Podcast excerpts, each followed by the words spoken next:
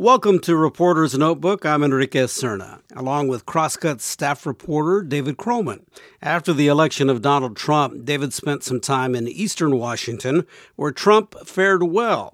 David is here to talk about what he found east of the Cascades. Well, you spent some time in Ritzville, small farm town just off of I 90. Been through there many times as a graduate of WSU, uh, going back and forth when I was going to school, but also uh, in the past, going back for football games. And it's a place you kind of stop to get a cup of coffee or mm-hmm. go to the bathroom. But, you know, there's a town there. Tell me about Ritzville, the Ritzville that you found. It's, you know, it's kind of a nice little town. It's got um, big grain silos and really nice sunsets and a church and a you know every couple hours a, a train kind of rattles through and it has this very sort of old time agriculture farmy feel which is nice.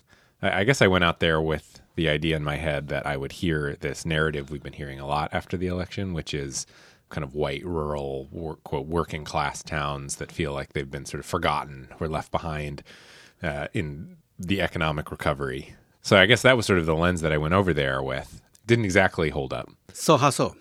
I'd walk around and I'd talk with people and, and sort of talk about why they voted for Donald Trump. And of course, you know, economic anxiety comes up, but it wasn't the sole reason. It didn't feel quite as much of a, you know, revolutionary uh, vote for change or populism that I think a lot of pundits are talking about right now. I mean, when it sort of boils down to it, Ritzville and that part of Washington just they always vote for a Republican, and so voting for Donald Trump, um, yeah, I don't think was was necessarily to a lot of these people some hugely notable thing. They just felt like Republicans have always been their choice and feel like Republicans represent them better, and Donald Trump was running as a Republican.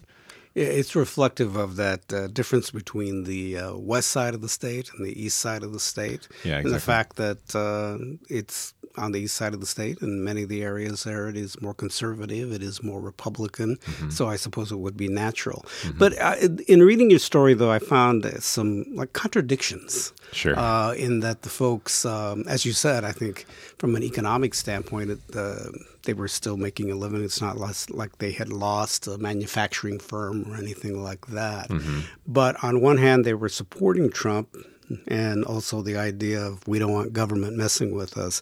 But on the other hand, they also, as a farming area, depend on farm subsidies and other things uh, for that mm-hmm. community. Mm-hmm, mm-hmm. I think it sort of goes to show that, you know, everybody, I think when it comes down to it, everybody's working hard.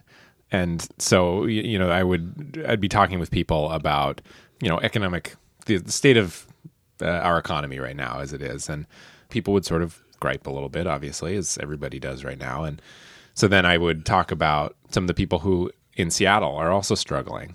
And this question, this thing would come up often about how, well, people over there are kind of living off of welfare and living off the government. And the difference is I work hard for what I get out here.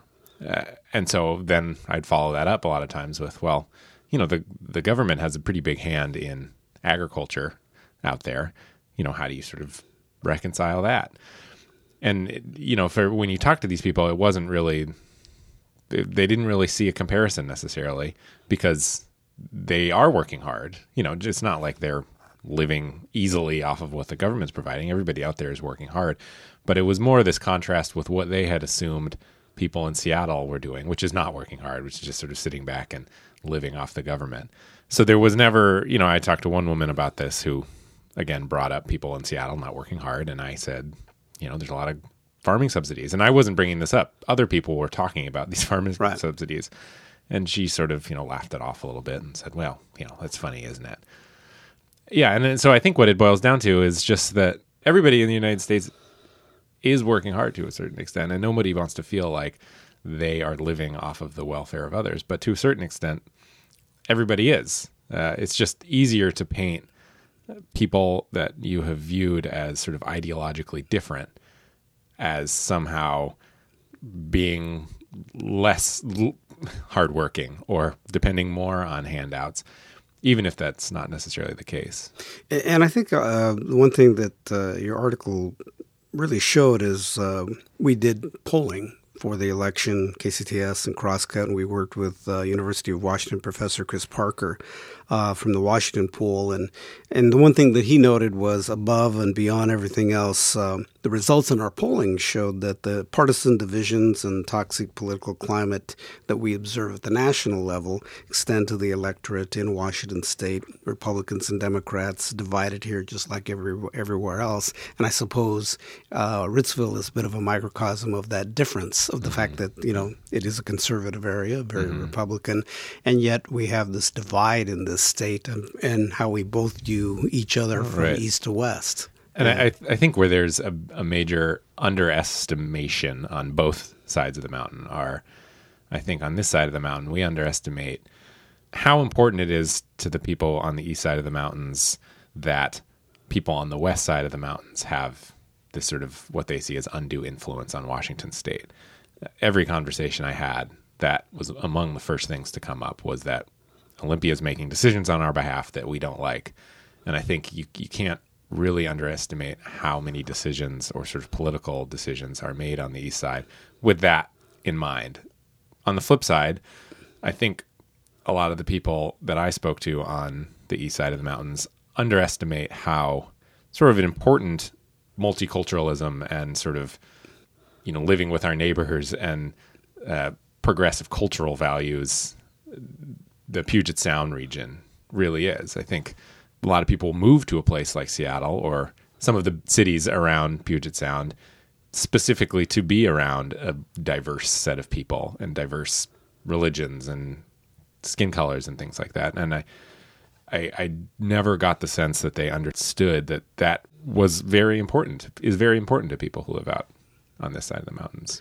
Uh, it was interesting to me too that um, they didn't seem to have a, a good uh, perspective or uh, I, about Tim Eyman, the anti-tax guru who's made initiatives uh, kind of a way of life. Um, and on one hand, you would think that uh, they would like him, I, but I suppose some of them had had gone ahead and supported some of what he has done. But some of the initiatives that he has passed has, has actually hurt their community. Mm-hmm. And yeah, that's that was an interesting sort of surprising discovery on my part. And you know, I, I, think his specifically his his cap on property taxes, his limit to how much cities can raise them to one percent. Um, you know, I think a lot of the population still really likes that because, again, it's it's when you are out there, it's so wide open. Um, it's it's much harder to sort of tie the tax money that they're contributing to something specific. Like, you know, we can look at light rail or whatever, but there isn't a lot of light rail out right. in Ritzville. Um, so I think the population still supports that, but it's really interesting when you talk to county commissioners and city managers and mayors, all of whom are still very Republican, Bill Bryant voters, most of them Donald Trump voters, although not all of them, talk about how because those small towns have such a have really not a very diverse stream of revenues. You know, Seattle has all this construction that we right. can tax. Out there, there's just not that much construction. Sales tax is pretty low, and so they had always depended really heavily on property taxes. And so this cap, you're hearing from people you would not expect to hear from, is is killing them. Um, I had a conversation with with one man who said that um, in Eastern Washington, over the last five years, they've lost 118 sheriff's officers. Every single year, about $37 million is getting diverted out of road funds in order just to maintain police departments. So there is, it's it's just funny that there is a certain amount of economic anxiety that I was hearing about from these politicians out there, but it wasn't coming from this place of, you know, globalism or free trade or these things that you hear on the campaign trail. It was coming from this one very specific local measure that these people were saying is really making it difficult for us just to maintain basic services. So, as you look at um, you know your time over there and Ritzville, I suppose, is uh, the microcosm of uh, kind of the Trump support in Eastern Washington. Yeah, I mean, what I guess part of the reason I went out to Ritzville and that area is it's not a swing vote. you know, right. there's so much political attention paid to you know this supposed white working class that flipped the vote for Donald Trump. And you know, while that may be true to a certain extent, you know, if you think about it, that's sort of the cream on top. Are these these relatively small number of voters who maybe voted for Obama in 2012 and have now voted for Donald Trump. But the reality is, underneath that cream is millions and millions of people, like in Ritzville, who kind of just did what they always do, which is vote for Donald Trump. And without that sort of level of foundational support, those few thousand voters who maybe switched wouldn't really matter in the first place. Do you think that they are um, kind of waiting to see what Trump will actually do and, and whether they have that much faith in him? Yeah, I think everybody is. Um, but again, this is a place that hasn't voted for a Democrat since the 60s. There's this sense, there's this perception that a Republican is better for agriculture out there. And I think right now they have a lot of confidence that that will continue to be the case. I, I think in Seattle, there's this sort of tension everywhere in which people are sitting on their hands and waiting to see what exactly will a Donald Trump presidency look like. I didn't really feel that when I was out there. I mean, obviously yeah. they supported him, so they were pretty happy about his election. But I got a pretty strong sense of security going into the next couple of years.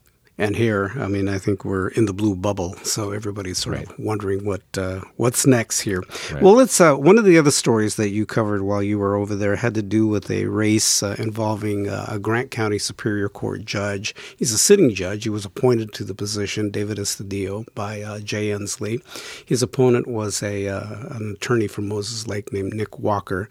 Um, it became an interesting race, partly because during this time of Donald Trump, also being in Eastern Washington, and the fact that um, uh, Nick Walker, who was running against Estudillo, um, made a big deal out of the fact that he was appointed by Jay Inslee mm-hmm. and, and really was trying to paint him as a uh, kind of a Western Washington guy, right? Which is bad, right? Yeah, bad thing to be painted over there, right? I mean, for as hostile as people are towards presidential Democratic presidential candidates, they're just as, if not more, hostile to Governor Inslee. He is sort of, to a lot of people out there, really represents this decision making without true representation in Olympia.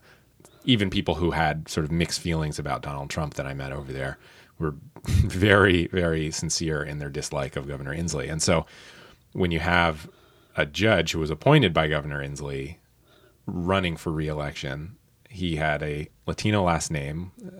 I think, despite the fact that the Latino population on that side of the mountains is about 30%. It's only 4% of elected officials are Latino, Latino. So that the odds were not good, both politically and from sort of a racial perspective. Um, and then his opponent made no qualms about bringing both of those things up. He, from day one, called Estudillo a political appointee from Inslee, and then um, encouraged his supporters to point out the fact that uh, he was Latino. Um, when people who were in favor for Walker brought it up, he would kind of egg them on a little bit on Facebook and things like that. So he was doing everything he could to tie Estudillo both to Inslee and to his last name. And yet, Estudillo managed to pull it out, which was pretty impressive, especially in this race that was this uh, presidential race that was so dripping with tones of racism and anti elitism. It was uh, very close. Uh, Estudillo, I think, won by um, about a thousand votes, mm-hmm. maybe a little bit less, about fifty-one percent to forty-eight percent. Uh, but what he did was that he went back to the uh, old-fashioned style of campaigning, and that is like get out and knock on doors. Mm-hmm. Yeah, he you know he did a lot of that, and which works probably better out there than it would in Seattle, just because you know there's a lot more word of mouth in these small towns. Sitting down with people and having a cup of coffee goes a long way um, as he did. Um, he also consciously played up uh, his his sort of quote Eastern Washington values. He put that on all of his his campaign materials. So um, you know he's he's deeply Catholic, and so played up his faith and played up his connections to family and hard work, and um, they sort of gambled on his opponent's message of race and elitism falling secondary to what people out they felt like people actually out there actually cared about, which are hard work and family and education, things like that. And as it turned out, they were right. and that's what he played up. That's what he really mm-hmm. worked hard to uh, to get out to the cam mm-hmm. in his campaign and to tell people that uh, that that's what he was going to be all about. Um, more stories from Eastern Washington. You going to go back there? I mean, it seems yeah. like there uh, there's a lot to be learned. Yeah, well, I'll I'll have a story out following up a little bit more on the the Eyman thing probably next week and. Yeah, it's an interesting time for a local Seattle publication because there's been so many conversations about living in a bubble. You know, and you know that's a two way street. So we live in a bubble, but I would argue people out there live in a bubble too. Um, so you know, we're having a lot of conversations about how do we break that down a little bit and learning what uh, people on the other side of the mountains think and feel, which exactly. uh, it, it, can be very different yes, to uh, what can be over here. All right, David Kroman. You can find David's article, The Real Reasons Eastern Washington Voted for Trump, as well as his article about the campaign of David Estudillo, the Grant County uh, Superior Court judge who won uh, the seat outright this time around. So he'll be there for the next four years. Find those online at crosscut.com. And this has been Reporter's Notebook. I'm Enrique Cerna. See you next time. To hear more podcasts from KCTS 9 Digital Studios, visit kcts9.org slash podcasts.